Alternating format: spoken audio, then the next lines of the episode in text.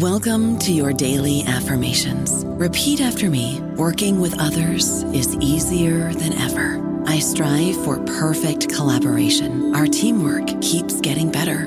Yeah, affirmations are great, but Monday.com can really get you the teamwork you desire. Work together easily and share files, updates, data, and just about anything you want all in one platform.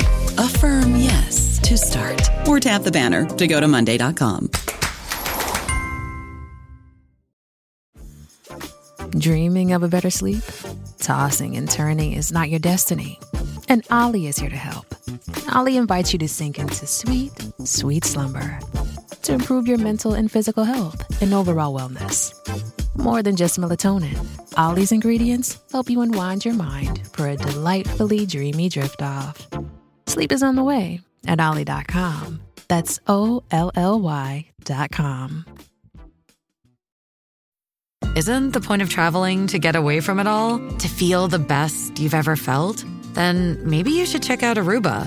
You'll spend your time relaxing on cool, white, sandy beaches and floating in healing blue water. You'll meet locals brimming with gratitude for an island that redefines what a paradise can be. When your trip comes to an end, you won't need another vacation because you just had the vacation. That's the Aruba effect. Plan your trip at aruba.com.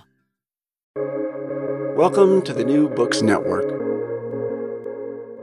Hi, everyone. Welcome to our latest episode of the Latin American Studies channel. I'm your host, Minnie Soni, and I'm a professor of Hispanic Studies at the University of Delhi in India. Today, we're going to be talking about a book by Professor Lynn Stephen titled Stories That Make History Mexico through Elena Poniatowska's Crónicas, published by Duke University Press 2021. Lynn Stephen is the Philip H. Knight Chair, Distinguished Professor of Arts and Sciences, Professor of Anthropology at the University of Oregon.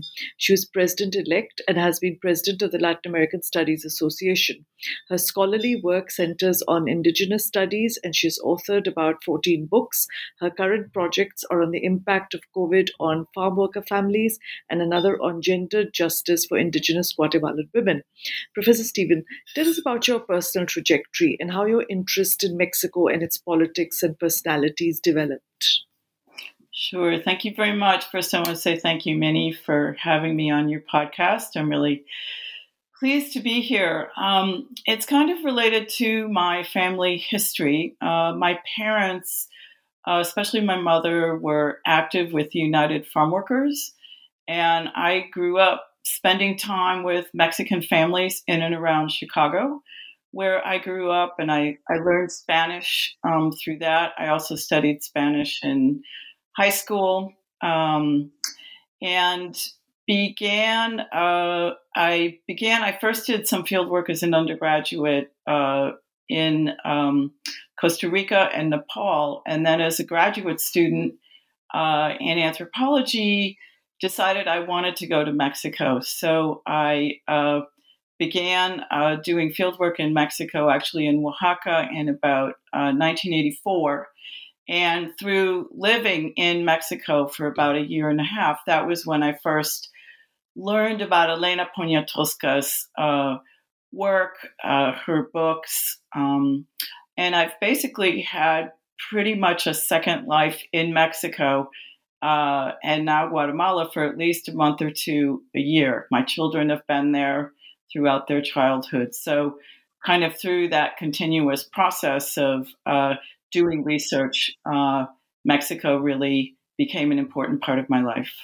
In your conclusion, you tell us the raison d'etre of this book, and I quote historical moments when the status quo is cracked open, when people take to the streets and demand change, when another future seems possible, are the moments when gifted writers and artists step up.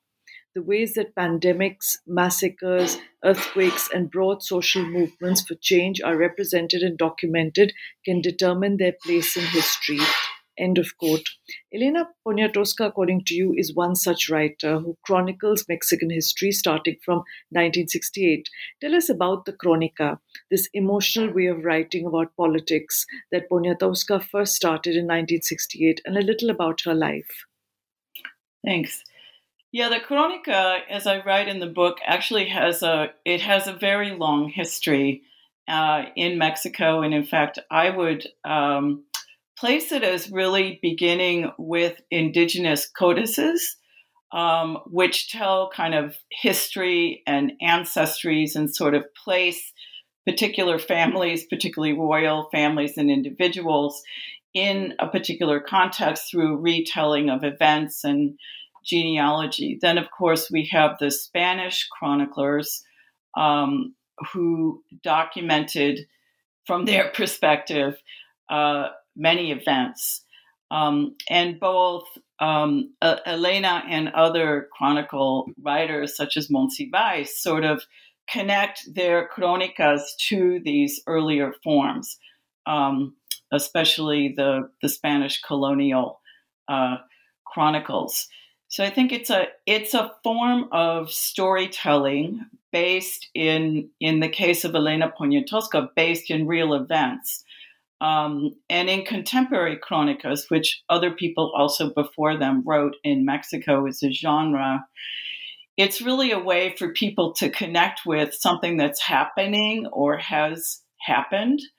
Um, and it relies on uh, testimony, sort of individual testimony or collective testimony, recounting events through a sort of personal lens. So it gives a personal story often, or different personal stories connected to a larger set of events or structure or commentary. Um, and Poniatowska's Chronicas, I think, are are unique in the way that they develop character, you know, characters, the individuals in them. Um, Monsiváis does not, you know, had a very different style. Other writers do, but I think this is a result of her, you know, right, being a journalist, writing fiction, writing novels, as well as writing these chronicas. So um, she's very developed and experienced at writing out individuals and how they see the world and feel the world in ways that really communicate. You know, she, Elena began, uh, Elena was born in France and came to Mexico. She has these two sort of royal lineages, one through the Poniatowski uh, family, and she went to uh, school in Mexico and then did a stint at a Catholic girls' school in the US. And she began as a reporter um, she began in the society pages and she began interviewing people when she was very young. Um, so she developed, I think, very quickly the ability to talk to people who she had never met, and she's very frank when she began, knew very little about, um, to get them to talk to her. So she really, I think, developed a set of skills for connecting with people emotionally and engage, engaging with them emotionally, and that translated onto the page. So having done, you know, by the time she writes La Noche de Tlatelolco, you know, she's done hundreds, maybe a, uh, more than a thousand interviews. She's used to writing every day, and she she's constantly writing because she's a journalist. Um, so I think that combination of sort of really engaging with people as full fledged humans and being able to communicate that on the page in connection with a larger event or structure or uh, piece of history is what makes them very compelling. Uh, taking off from La Noche de Tlatelolco, you describe how Poniatowska came into her own, as it were, after she wrote this book and how her own personal and political trajectory intertwined with Mexico's growing critical public. Tell us how this book on the 1968 student movement has had an intergenerational effect. Well, one of the one of the things I became interested in, I mean, I'm an anthropologist, um, so this is a different kind of, very different kind of book for me. Um, and one of the things I've always been interested in, for example, in studying, I've I've studied a lot of different social movements. I've written about the Zapatista movement in Mexico, written about a very wide-ranging social movement in Oaxaca that happened in the mid 2000s, and I've always been interested in how people get engaged in these social movements, like how you know how do they know about them? How do they remember them? And I've interviewed a lot of activists um, in these different social movements, and both in the U.S. as well. So there's there's sort of intergenerational experiences and memory, right? If your parents were activists or your grandparents or someone in your social circle, then it creates part of kind of a familial, maybe communal community culture that people are socialized in. Now, obviously, some people, many people go off and do very different things. Um, so, one of the things I was interested in finding out was who was reading this book, right? It sold a lot of copies. Um, so I did kind of a survey. It's not scientific in any way that I write about in the book. And I just talked to a lot of people who told me they had read her books. When did you read this? Why did you read it? What what did you take away from it? You know, kind of a little bit of an ethnography of readers. And I tried to do different ages, different generations. Um, and what I found was a lot of people read it in school in Mexico, particularly uh, Mexico City, larger cities. Many people remembered reading it in school. Some people, you know, got it from a relative's bookshelf. But many people, shall we say, from the ages at the time I was doing this of about 24, you know, through 70, reported on the importance of this book, of how it made them really see what happened in 1968 in a different light. Um, because the you know the official story of the government, you know, was that this was provoked by their students or it was inexplicable, and then there was just silence around it for so long. So it made me realize that this book, at least in those circles, you know, had a, a life that was going through different generations, that was being taught, that was being read and reread and reinterpreted. And it's also been connected uh, to museum exhibits. And uh, every year there are commemorations of the 1968 student massacre, not just in Mexico City, but in other cities. So this book becomes connected to, you know, sometimes they're re- not really reenactments, but commemorations. There are films made. So it becomes kind of a co- part of a collective national cultural production um, memorializing this event. So so it, it keeps having this afterlife in different generations. Uh, during the 1985 earthquake, Poniatowska writes Nada Nadie, Las Voces del Temblor, after her friends Julio Scherer Garcia, the editor of Excelsior, and the author Carlos Monsiváis told her that she had to do what she did best, that is, to chronicle the mobilization as not everybody could do relief work. I want to draw a comparison here with another historian of Mexico, Arturo Warman, who, like her, created a space for non heroic actors. He had written a book about the peasants of Morelos, Y Venimos a Contradecir.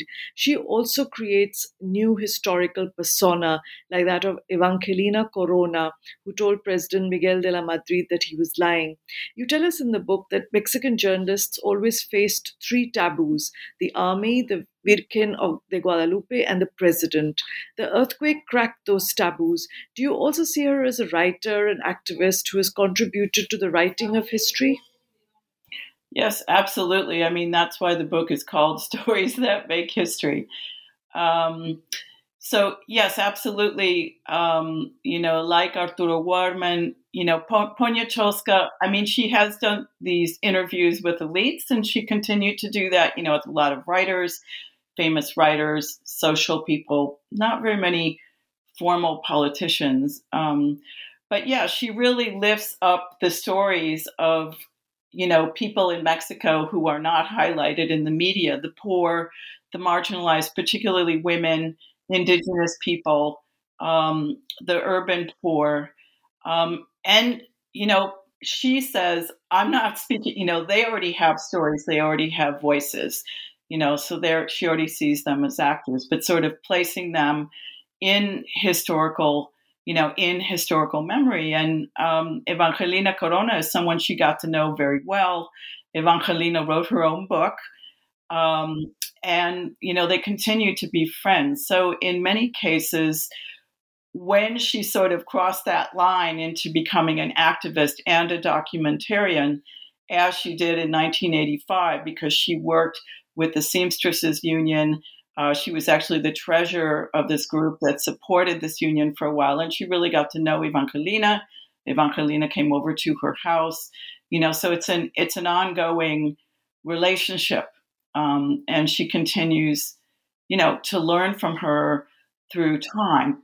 And I think after 1968, you know, she really got out of her journalism being focused on these interviews, you know, and much more into sort of documenting activist movements um, at the same time that she's she's writing novels. So she really um, opens up her, you know, political sphere, and you know, she in our conversations talks very actively about how much she learned from all these people right? It was kind of a school for her um, and a part of Mexico that was that was very important.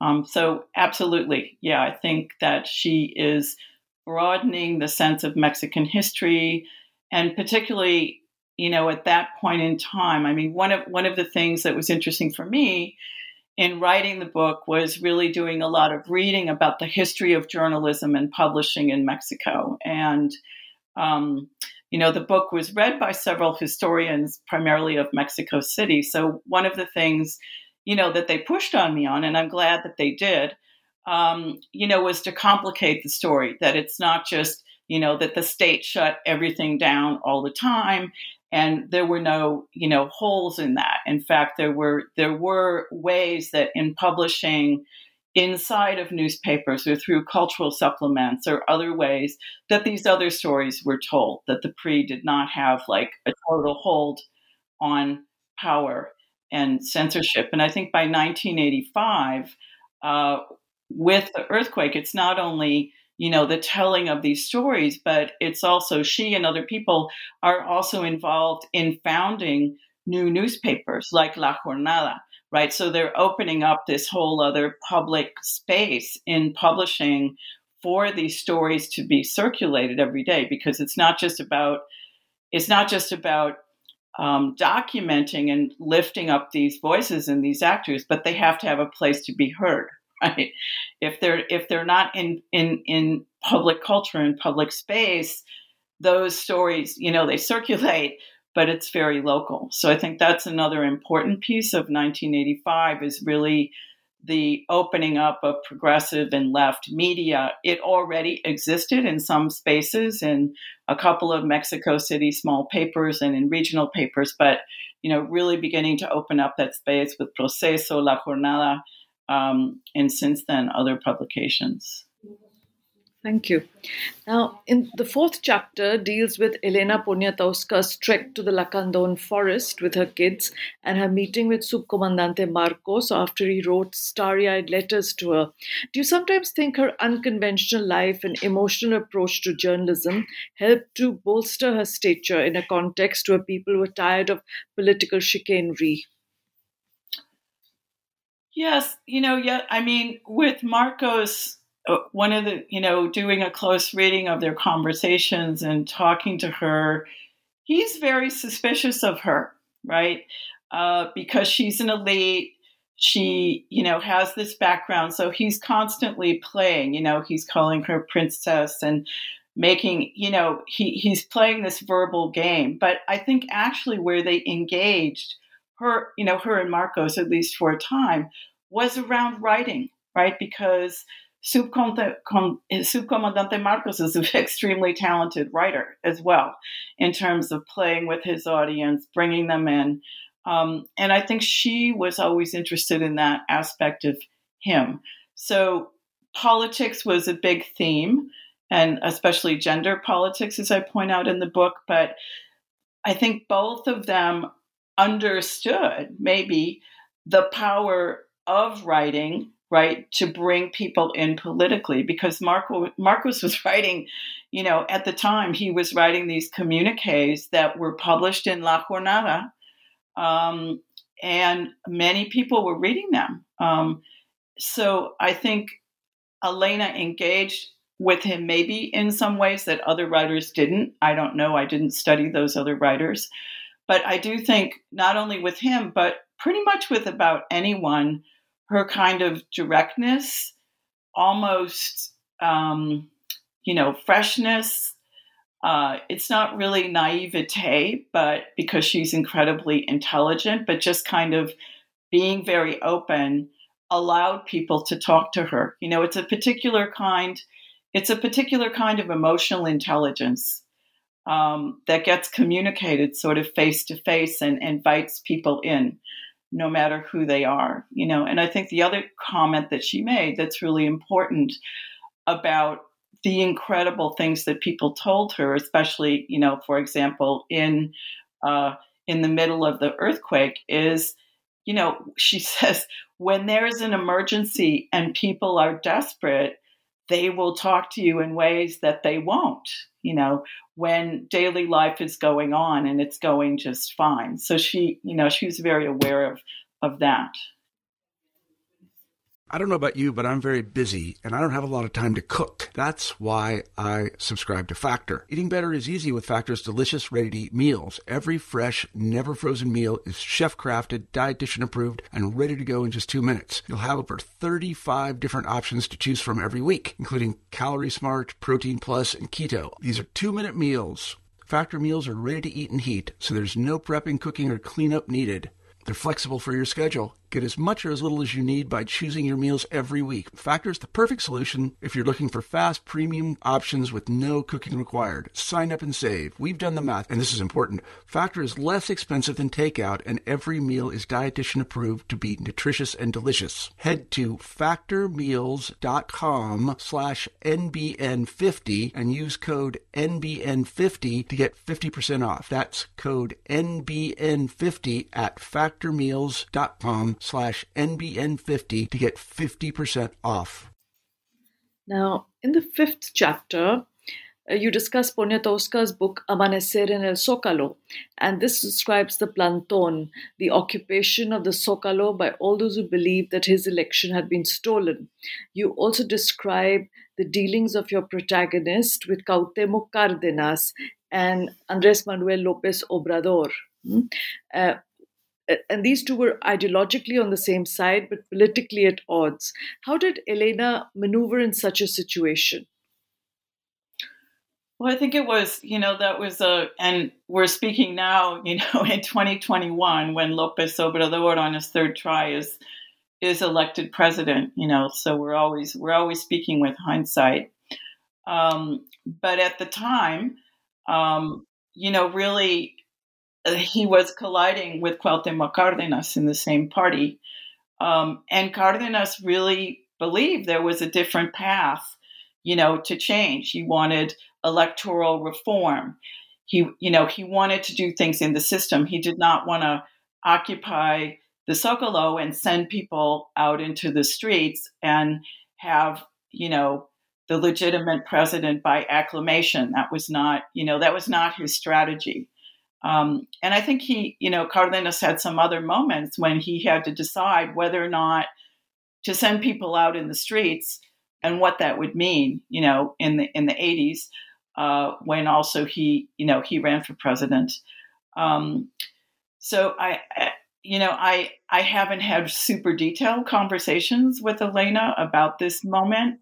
Um, but I you can see in the writing in the book and the you know what you said is based on my interpretation of that moment. And then we did have a lot of conversations about what it was like to be in the plantón um, you know yeah she's really you know in between these two and you can see her respect for Cardenas and her disbelief that no one um, you know that Lopez Obrador and Jesusa Rodriguez that nobody was interested in what Cardenas had to say. Um, and and she was kind of shocked by that, and she was shocked when people booed her when she read from his letter, right? But I think, and she also expresses in this book, which I, I think very I, I, haven't seen very I haven't seen another person sort of interpret this, but she really questions this process of a national democratic convention, you know, where someone reads someone uh, uh, reads uh, something to be approved, and then you say yes or no by acclamation, and then you move on. You know, she really questioned that kind of process. Um, which in a sense I would say might foreshadow some of the things that people are saying now about Lopez Obrador, you know, in terms of process, in terms of input, in terms of, uh, you know, really being a very strong, opinionated person who wants his plan to go through as his plan. Um, but she, you know, at the time, she's a very, very strong supporter of Lopez Obrador. She devoted uh, more than a year of her, her, life to his campaign. Uh, she traveled all over Mexico. I think she learned a lot, but it also really brought her into formal politics and how it works. And that book has a lot of important insights into challenges in that system and looking at, you know, really questioning, you know, participation in formal politics. Let's talk about another episode that has shaken Mexico in the past few years. What do you see as the importance of Poniatowska as a political actor and someone who has opened space for the families of the disappeared students of Ayotzinapa and others? Well, that that's a that's an interesting question because it sort of connects historically to work that she's done, you know, since the 1960s. Um, you know, she wrote about other social movements, about you know people who disappeared during the Dirty War. Uh, worked with the organization Eureka. Um, so she, you know, she's been connected to movements of the disappeared, including in Guatemala um, through the disappearance of Alaíde Foppa. Um, so uh, it's very consistent, I think, with the past. And one of the, the things that you see not only in uh, the way that she opened up space for the families of the disappeared students, but in the past is sort of using her public performances as ways to make people conscious of these issues, you know, by saying the names at the Guadalajara Book Fair or bringing at the Guadalajara Book Fair people, you know, uh, family members on stage so they can speak, you know, in, in the slot that's sort of for her latest book. You know, she's not promoting her latest book. She's bringing these families up. Um, and she's always done that and, you know, continues to do that. So I think that's recognition on her part um, that she is a political actor. Um, and one of the, when we began this book project um, many, many years ago, when I was interviewing her more than 10 years ago for the first time over a couple of days, um, you know, we, t- we talked about her life a lot and then kind of digested it. And uh, I began to think that no one has really written about her and the kind of work and writing that she and other people do as a political actor. Um, and that's when that theme of, you know, here is a person who is a political actor, you know, it's great to talk about her literature, her novels, literary criticism, all the prizes she's won, but she's been doing something else really, really unique. Um, and using not only writing, but what I would call political performances and other sort of public culture spaces um, to really bring you know the left and progressive politics to the you know to the mainstream um, in Mexico. So I think through those examples that I give about Ayotzinapa, it's very clear to me and probably a lot of other people that you know this this is she's using a literary platform to open up political space so that these stories are heard to you know to make people aware and hopefully have them act. And unfortunately, the most of the you know a couple the remains of a couple of students have been identified, but the parents are still waiting for answers. A couple some of the parents have died since that happened. You know, so these families are still um, waiting for answers, and they're still working, and they're you know there's commissions and there's things happening but that was in 2014 it's going to be you know, it's been seven years. Uh, what kind of future does the writing form known as La Cronica have in Mexico, in your opinion?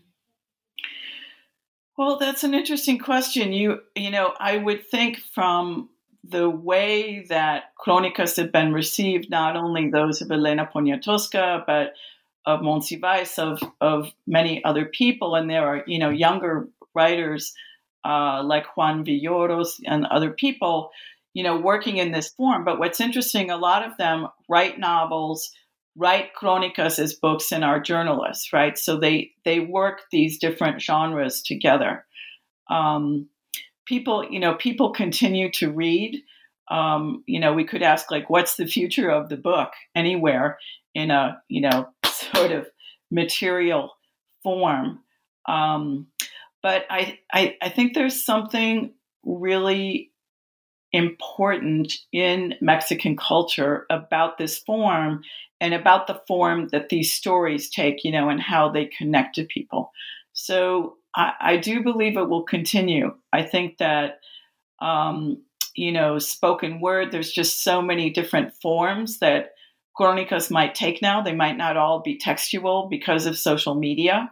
Um, there's a lot of different ways that this format travels, not just in books or you know physical newspapers, um, but the ways that things can circulate are much more uh, rapid uh, and widespread. So I I would say you know I would bet on a good future for uh, future writers of Crónicas, and I'm excited to see uh, young people um, writing in this form um, and what we have coming. Uh, thank you, Dr. Stephen, for telling us an untold story about a legendary Mexican woman. We might have read Elena Poniatowska, but most of us didn't know about her. You have reflected on the beautiful and strong parts of this woman who beat the odds in her life. I recommend this book to all uh, Latin Americanists and especially to Mexicanists. And I hope it also becomes part of the school curricula in the US because it's a book written about another personality and a tale that deserves to be told. And I'm so, uh, the writing is riveting as well. And I'm so happy that you've taken the time to inform us in this manner. Thank you very much for being here. Thank you very much, Minnie, for the opportunity.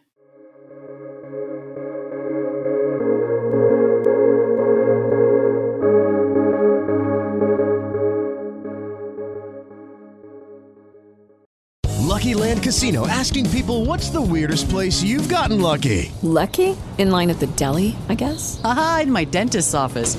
More than once, actually. Do I have to say? Yes, you do. In the car before my kids' PTA meeting. Really? Yes. Excuse me, what's the weirdest place you've gotten lucky? I never win and tell. Well, there you have it. You can get lucky anywhere playing at LuckyLandSlots.com. Play for free right now. Are you feeling lucky? No purchase necessary. Void where prohibited by law. 18 plus. Terms and conditions apply. See website for details.